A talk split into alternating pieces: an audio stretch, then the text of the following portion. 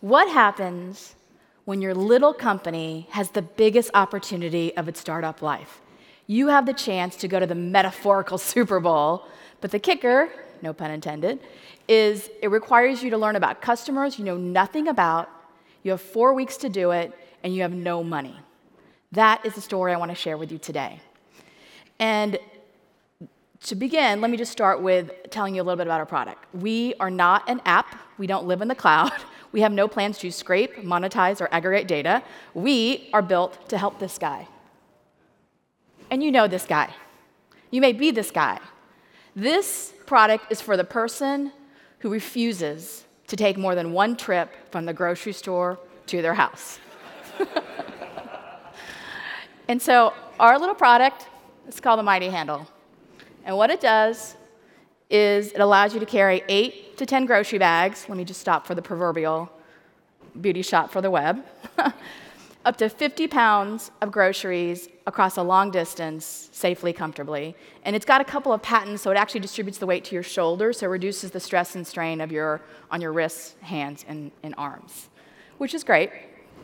But uh, and the one other thing you need to know about this, this product is the customer who really views this as a painkiller is anyone who lives in an apartment. Because if you live in a walk up and you're on the second floor, this gadget is really useful. So we'd spend a, about 18 months selling this product on Amazon and a few regional uh, grocery stores, and it was doing okay. But last spring, we were rapidly, quickly running out of cash. And then we had an opportunity. That is my partner, Ben Rendo. We went to Bentonville, and this, the, the largest retailer in the world asked us to consider putting this into a couple of uh, test locations, and if we were successful, we would eventually roll out to 4,500 stores. And that was the Super Bowl I was talking about earlier, just to connect the dots. Um, but there was one hitch. Our product, our customers lived here, apartments. Their customers lived here, the suburbs. And we had a sneaking suspicion that for a suburban mom, they did not think of this product as a painkiller. It was more like a tickle in the throat, which isn't exactly a business model to base your company off of. But if you look at our test locations, the blue, the sea of blue, represented uh, locations where there were uh, basically we're in the suburbs. So we had to figure it out. We had four weeks. We had about $8,000 to try to make this a go of it. So what we did is, because we didn't have a lot of time, we used the web to learn about our customers really quickly.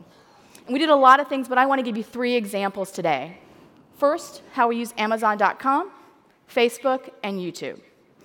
So when you're starting out in a package good, I don't care, actually, I don't care if you're an app or a, um, a website or a game or a consumer product, your packaging is everything. Your customer has a split second to make a decision about whether they want to buy you or not. And if you don't resonate, you're dead. And so in a typical supercenter, there's 150,000 products in the store. So the packaging is the make or break moment. So we had to figure out what would resonate with this new target. So because we didn't have a lot of time, we started with what we knew which was Amazon.com. We did a couple of things. First, we had a couple of hundred reviews on the site. And we culled, we culled through to look and see if there was anyone who'd written about anything about a, from a suburban mom. And we actually found a couple of blurbs that led us to believe that the reason why a mom was buying our product had nothing to do with the initial use case, which is carrying groceries. And then, whenever you just I don't know if you know this, but whenever you buy a product on Amazon, the seller is notified that, let's say, Jane Smith has bought your, uh, purchased your product. You have the ability to email that customer and thank them for their product, which we do. And we, we if you go on, we'll always send an email saying thank you and um, you know, asking for any feedback. And a lot of times they'll reply and they'll give you good data. So we had over like 150 responses, and we culled through that to see if anyone had talked about other use cases and happened to be our target. And we ended up with, and we ended up emailing them and, and asking for more feedback. And we asked them three really important questions. First, why? Why did you buy the product in the first place? Just a fundamental tenet of lean, ask that why question. Second, what? What did you actually use the product for? And that was the basis of our hypothesis. We want to validate whether or not it was a different use case. And then, third, would you recommend it to a friend? Because for me, the proxy of would you recommend is determining whether it's actually a painkiller or a tickle in the throat. And we had about a dozen responses, and from that data, we actually changed our packaging or changed where we were going. These were the standard images we were planning on using. Based on the data, we decided that it was interesting. The, the thing that people really wanted the product for was dry cleaning paint cans, didn't know that, and the ability to actually take your product, put it in the, in the trunk of your car, twist it, and nothing would ever spill. So this is great. The only problem was we had 12 responses. And when you're uh, making a, a make or break decision about your company, that's a really small sample size. So we needed more data. So what we did is we went to Facebook and we spun up ads, these images and about eight others, to see which resonated, and we drove them to a, landing page. The point here is we were not trying to sell product, we were trying to learn. And Facebook is phenomenal for this for three reasons.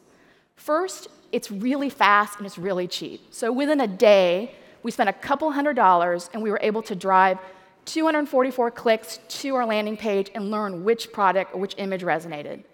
But the other really important thing is Facebook eliminates the observation effect. And we talked about this last night, but when you're doing customer development, it's really important to note that what customers tell you and what they actually do are two very different things. And you know this in your own life. So if you've ever been to the store and you're trying on shoes and the salesperson says, okay, walk for me, have you ever noticed how you sort of change your stride? you know, my daughter actually becomes like a model on, on the catwalk. It's hilarious. But the point is, people, what they do when they're observed is very different than what they actually do. And the antidote for the observation effect is watch them don't ask them. And Facebook gives you a lot of opportunity to have anonymous data to learn about your customers really quickly. So I'm going to give you a sense for this. And we actually changed the front of our packaging, but just the back actually has a good illustration. These were our initial shots. Based on the data, we changed it. So we put um, the picture of the dry cleaning, the paint cans, and the twist lock, and after more information, we realized that we needed to explain that, and we, we um, did a, a better demonstration. So that was really good. So we had a much better, we felt better about our packaging at the checkout lane, but now we needed to drive traffic into the store, which is super hard because the scarcest resource on the planet is human attention. An average customer gets, is exposed to 5,000 messages a day.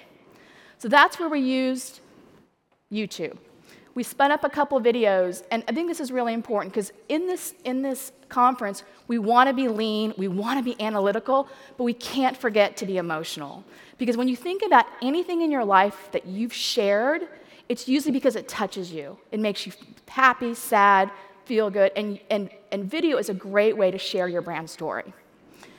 So we started with, when we were selling, we started with the, the basic demographics. So you know, age, their mom, they live in a mini, they have a minivan, all the stuff that you normally would do when you target on YouTube. And YouTube allows you to target based on zip, which is really important because we had specific locations we were interested in. The challenge was it really didn't do well. In fact, it was horrible and it was super expensive and it was pretty much an abysmal failure, but I may be understating. So we ended up talking to a, um, a, call, a friend of mine. He is, his name's Paul Calento. He is this founder of this company called TriView Media, and they do YouTube advertising. And he gave me a very simple but profound insight that changed everything. And that's this don't target customers based on who they are, instead, focus on what they love. And for our target, our customers love this guy. Does anyone know who this guy is? All the suburban moms are like raising their hand right now. Um, this, is, he, this is Enrique Iglesias. And what we found is on YouTube, whenever you put our video in front of an Enrique video, our view through conversions went through the roof. yeah. Who would have thunk it? Now, it didn't happen overnight. So we, you know, the guys at TriView helped us, but we ran all these experiments and we put our video in front of like salsa dancing and yoga and hamster videos and all this crazy stuff. But what we found after lots and lots of experiments is that this was the most effective. In fact, the two zip codes that had the greatest view through conversions happened to be in the top five zips of our locations that did the best in achieving uh, their sales goal. So, testing seemingly unrelated interests actually helped us have really positive results. So, the, the punchline here is not you should use YouTube or Twitter or Facebook. It really goes back to what Eric said earlier. And that is, you must be innovative and you must try new things, but you have to stay core to the fundamentals of lean. So when I talked about Amazon.com, we did a lot of things that we learned earlier when we were looking about learning about apartments. We listened. We didn't let our biases about our customers get in the way from actual customer information. When we talked about Facebook, I didn't, we, didn't, we ran a lot of experiments and we tried to eliminate that observation effect. And with YouTube, we learned that it isn't about a customer, like, you know, how, how, how much they weigh or their height or their age. To really understand your customer, you have to understand what they love, what they're passionate about. And once you have the totality of that consumer, the, the, the data that you will get is so rich, it will lead you to a path that's surely successful. So, about that big game, we did not go to the Super Bowl. We are not in 4,500 stores, but we are firmly going to, we are definitely in the playoffs. And what I mean by that is by the end of the month, we will ship Mighty Handle to 1,000 Walmarts across the country. Yes, yes, thanks. So, yeah. Um, and I really, part of the story, part of the success was really because of lean. And I am um, so grateful to be here today. I would love, if you have um, any interest in talking to me afterwards, if you're a suburban mom, I want to talk to you. I'll buy you a drink. Come chat with me. Um, but I would love to chat with you any more about customer development. Thanks so much for letting me be here and, and enjoy the rest of our conference and happy holidays.